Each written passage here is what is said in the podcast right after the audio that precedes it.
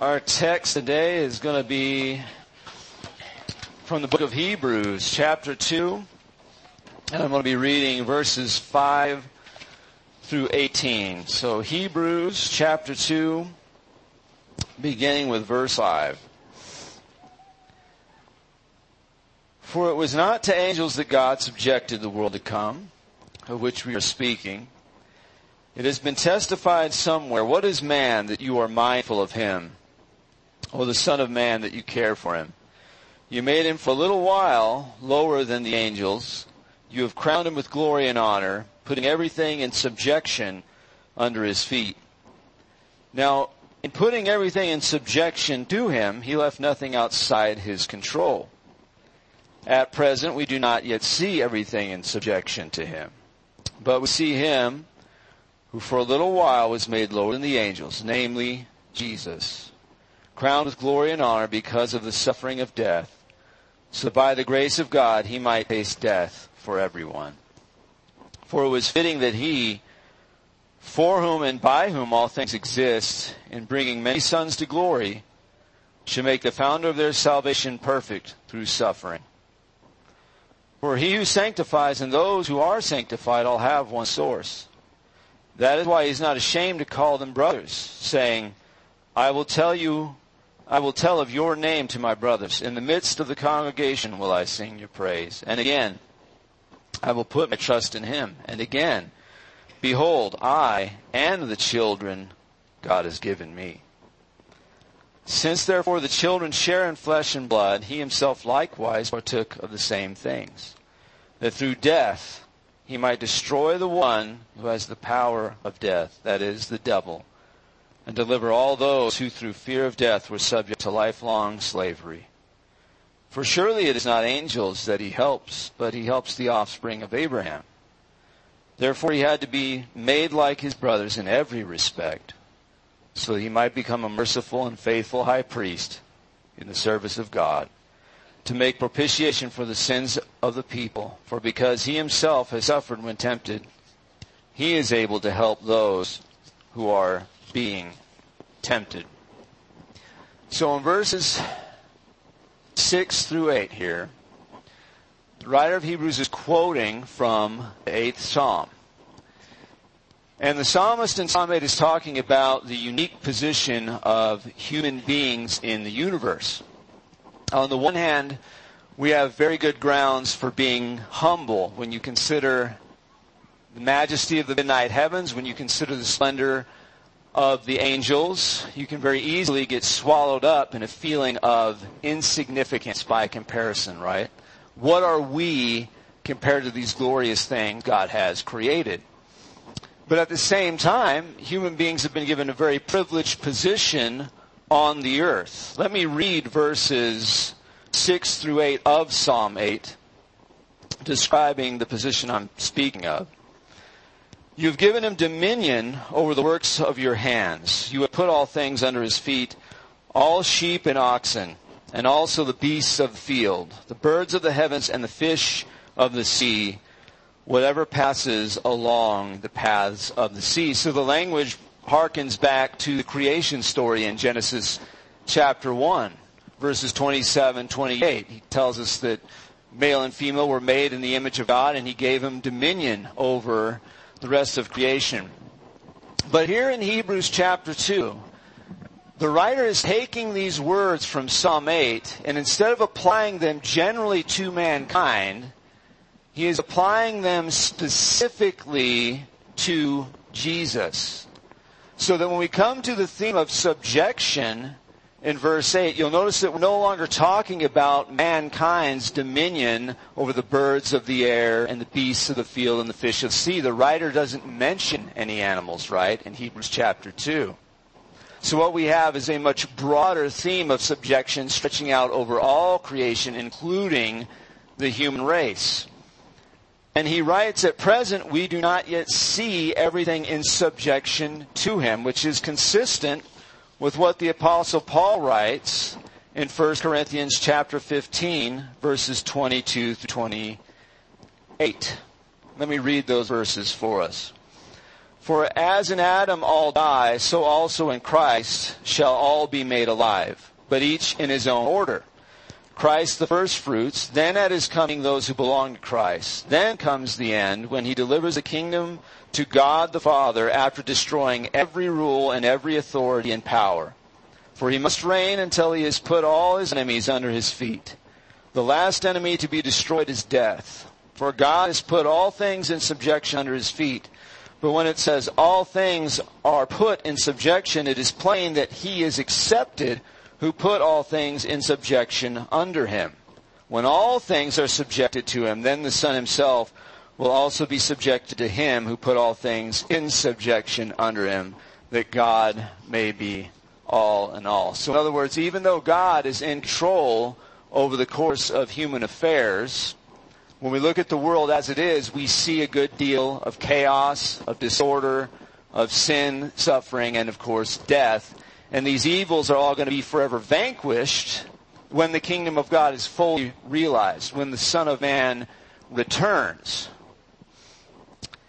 And then not only will God's sovereign hand be guiding creation as it now is, but all of creation will also live in perfect harmony with the mercy, love, truth, and goodness of God. And God will be all in all. And the restoration of all things and the renewal of all things is made possible by the incarnation. Verse 9. But we see him who for a little while was made lower than the angels, namely Jesus, crowned with glory and honor because of the suffering of death, so that by the grace of God he might taste death for everyone. The words a little while are really significant because the author, knowing that he's applying these words to Jesus, doesn't want us to confuse the word made with the word created.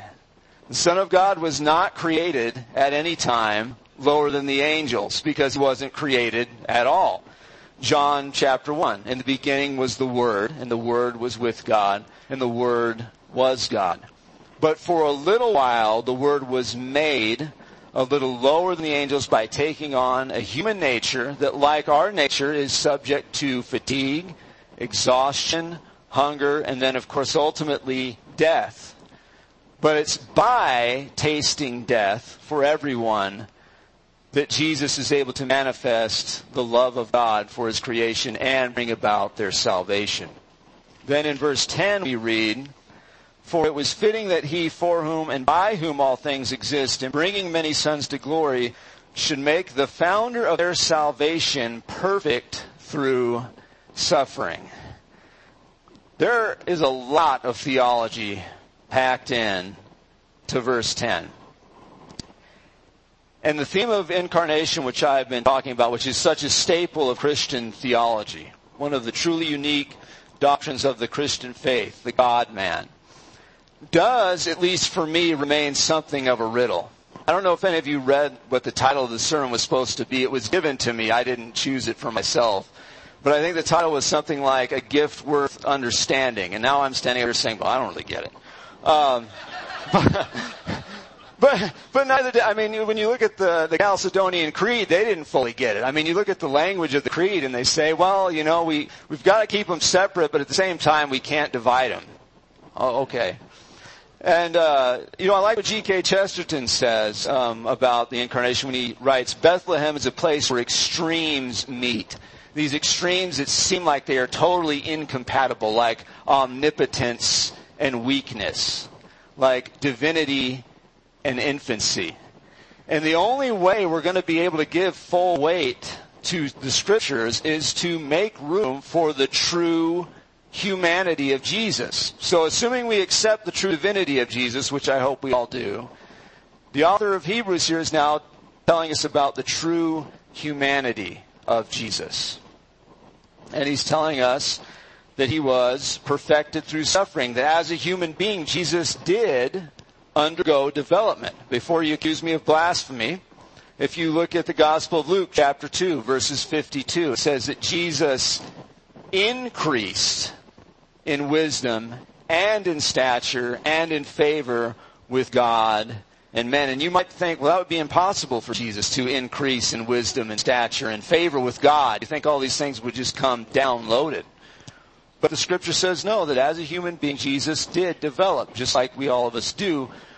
But we need to tread very carefully, right? Because when we read the word perfected, we don't want to think he was flawed and needed correction.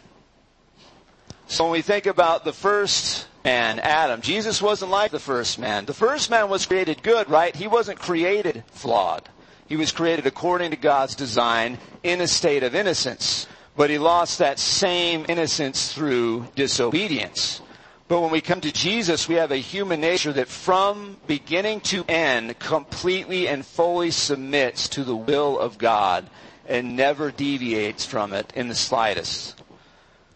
And so human nature is perfected in the Messiah. And like I said, these are of course deep theological waters we're traveling into here. And I don't claim to be able to see to the bottom of them in terms of how it all works, but I think we can accept what's written here.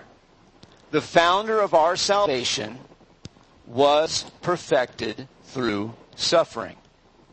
And the author of Hebrews tells us that this was appropriate, it was fitting, and he gives us his explanation of why in verses 14 and 15. Since therefore the children share in flesh and blood, he himself likewise partook of the same things that through death he might destroy the one who has the power of death, that is, the devil, and deliver all those who through fear of death were subject to lifelong slavery. Now, to be fair, there were ancient peoples who showed great courage and poise in the face of death. Take, for example, the Greek philosopher Socrates, who was executed about 400 years before Jesus was born.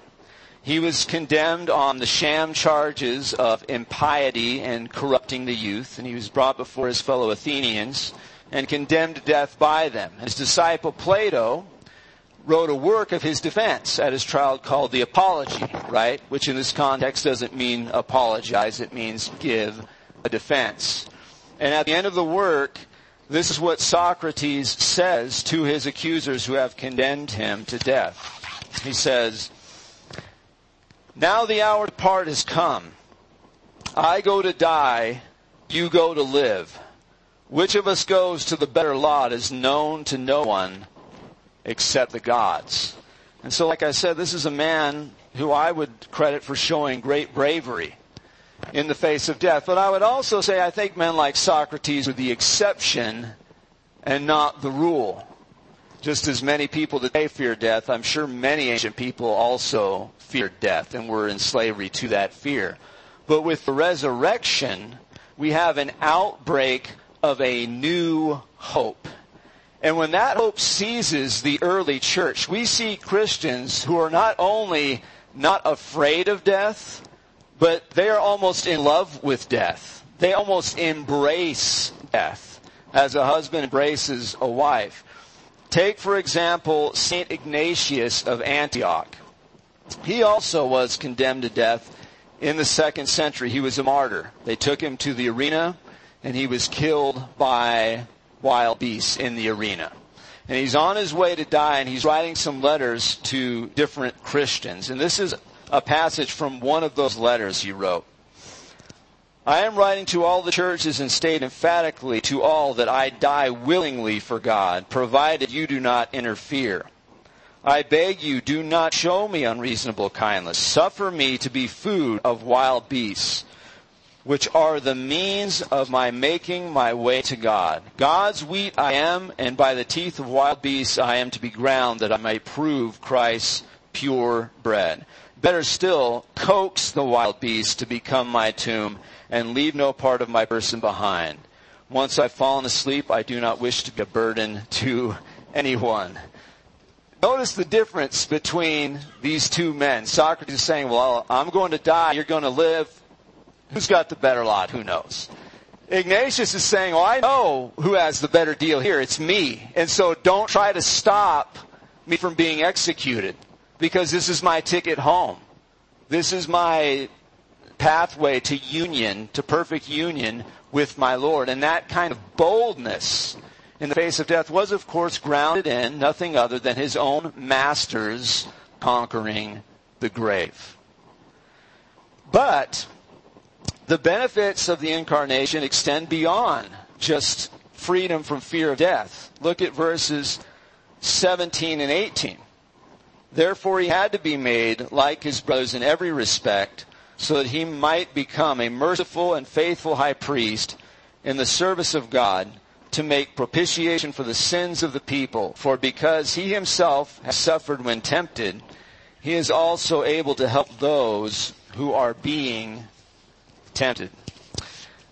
We have profound consolation in these closing verses of chapter 2, but to understand them rightly, we need to back up a little. One of the burdens of the Apostle Paul was to preach and teach that rules cannot save us. Right? And I was reading a passage from a book called The Logic of God by Ravi Zacharias just a couple weeks ago. And he points out that Christianity is not about making bad people good. It's about making dead people alive. And you're not going to do that with a system of ethics. You're not going to do that with a code of morality. So far, so good, right? But one of the major problems in the Christian church is people are very good at taking true teaching and then drawing a totally wrong conclusion.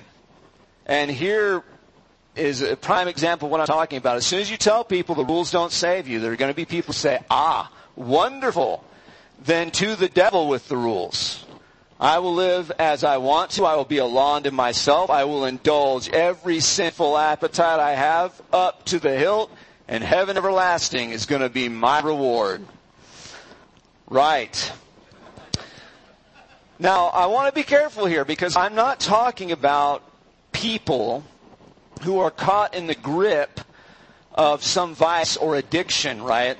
So let's take someone who's addicted to pornography. That's a real problem in the church nowadays. But it's someone who knows they're addicted and they hate it and they want to be freed of it, right? We're not talking about people in that situation. That person is on the road to recovery, I would say. Now, it might be a long road he has to travel, but at least he's taken the first step. I'm talking about Christians who believe, and there are many of them in my experience, that repentance has nothing to do with salvation. Now, what does the author of Hebrews have to say about this doctrine? Well, let's look in chapter 10, verse 26. For if we go on sinning deliberately after receiving the knowledge of the truth, there no longer remains a sacrifice for sins, but a fearful expectation of judgment and a fury of fire that will consume the adversaries. Anyone who has set aside the law of Moses dies without mercy on the evidence of two or three witnesses. How much worse punishment do you think will be deserved by the one who has trampled underfoot the Son of God and has profaned the blood of the covenant by which he was sanctified and has outraged the Spirit of grace? For we know him who said, Vengeance is mine, I will repay. And again, the Lord will judge his people. It is a fearful thing to fall into the hands of the living God. In other words, how we live matters. How we live matters. And no one who knows God and walks with God is going to spit in his face and trample his grace underfoot. And what people need to understand is there is no contradiction here between what the author of Hebrews is writing and what the apostle Paul taught. The apostle Paul said, we are in bondage to sin, we need to be free, and a rule is not going to do the trick. That's correct. Because if I have a heart that gravitates towards selfishness and evil and falsity, just slapping a rule down, don't be selfish, is not going to change my heart. Now I might obey that rule if I'm disciplined, but I'm not going to want to. And that's the problem. The problem is we need to be forgiven by God. We need to be accepted by God and we need to be transformed by God, to turn from our dead works to the living God. And what we want is a faithful high priest who knows how to sanctify his people. And that's what the author of Hebrews is talking about here in these last two verses. That's the kind of high priest Jesus is. The kind that we're told about in the book of Malachi, chapter 2. Let me read Malachi chapter 2, verses 4 through 8. So shall you know that I have sent this command to you that my covenant with Levi may stand. Levi is the father of the priestly class, right? They trace their ancestry through Aaron all the way back to Levi. Says the Lord of hosts, my covenant with him was one of life and peace, and I gave them to him. It was a covenant of fear, and he feared me. He stood in awe of my name. True instruction was in his mouth, and no wrong was found on his lips. He walked with me in peace and uprightness, and he turned many from iniquity. For the lips of a priest should guard knowledge, and people should seek instruction from his mouth, for he is a messenger of the Lord of hosts. So, in other words, these words here in Hebrews chapter 2, verses 17 and 18, are for people who responded to the call to take up their cross and follow Christ. Those are the people who actually need this kind of comfort. I have a son who's in preschool, and at his preschool they give him homework, which means I get homework. And sometimes he'll be sitting there in the kitchen, he's sitting there at the island doing his homework, and he will just break out into tears because he's so frustrated. He'll be sitting there crying, saying, Daddy, I can't do this. Now, what does a good parent do in that situation? Now, I, admittedly, I don't always do what a good parent should do. But I know what a good parent should do in that situation, right? You go over to the child, you console him, you give him comfort, and then you help him get through the work. What you don't do is say, well, if doing homework makes you upset, just give up. Like, problem solved. You know, and that's, that's the kind of consolation people sometimes want in the church, right? You're on the narrow path that leads to life. You're carrying your cross. It gets hard. You want to say, Daddy, I can't do this. And you've got an enemy at your elbow saying, well, just put down the cross and give up. There's a broad path that's smooth, that slopes downhill ever so gently. And why don't you just take that way instead? Don't fight the good fight. Don't finish the race. But that doesn't, that's not going to console someone who wants to be like Jesus. And that's the point of these verses that we have a merciful high priest who can help us because he doesn't despise our weaknesses. He sympathizes with them. He knows what we're going through because he himself was tempted, because he himself suffered, and so he knows how to bring us through that and sanctify us. The one who sanctifies and the ones who are being sanctified all have the same Father, right? It's a family affair that God is taking care of His own. Even when they want to give up, even when they have lost hope, they can put their trust in their merciful high priest. And all of this, of course, is connected to the baby wrapped in swaddling cloths and lying in a manger. The reason that we have this hope, the reason that we have this consolation, is because God entered into human history.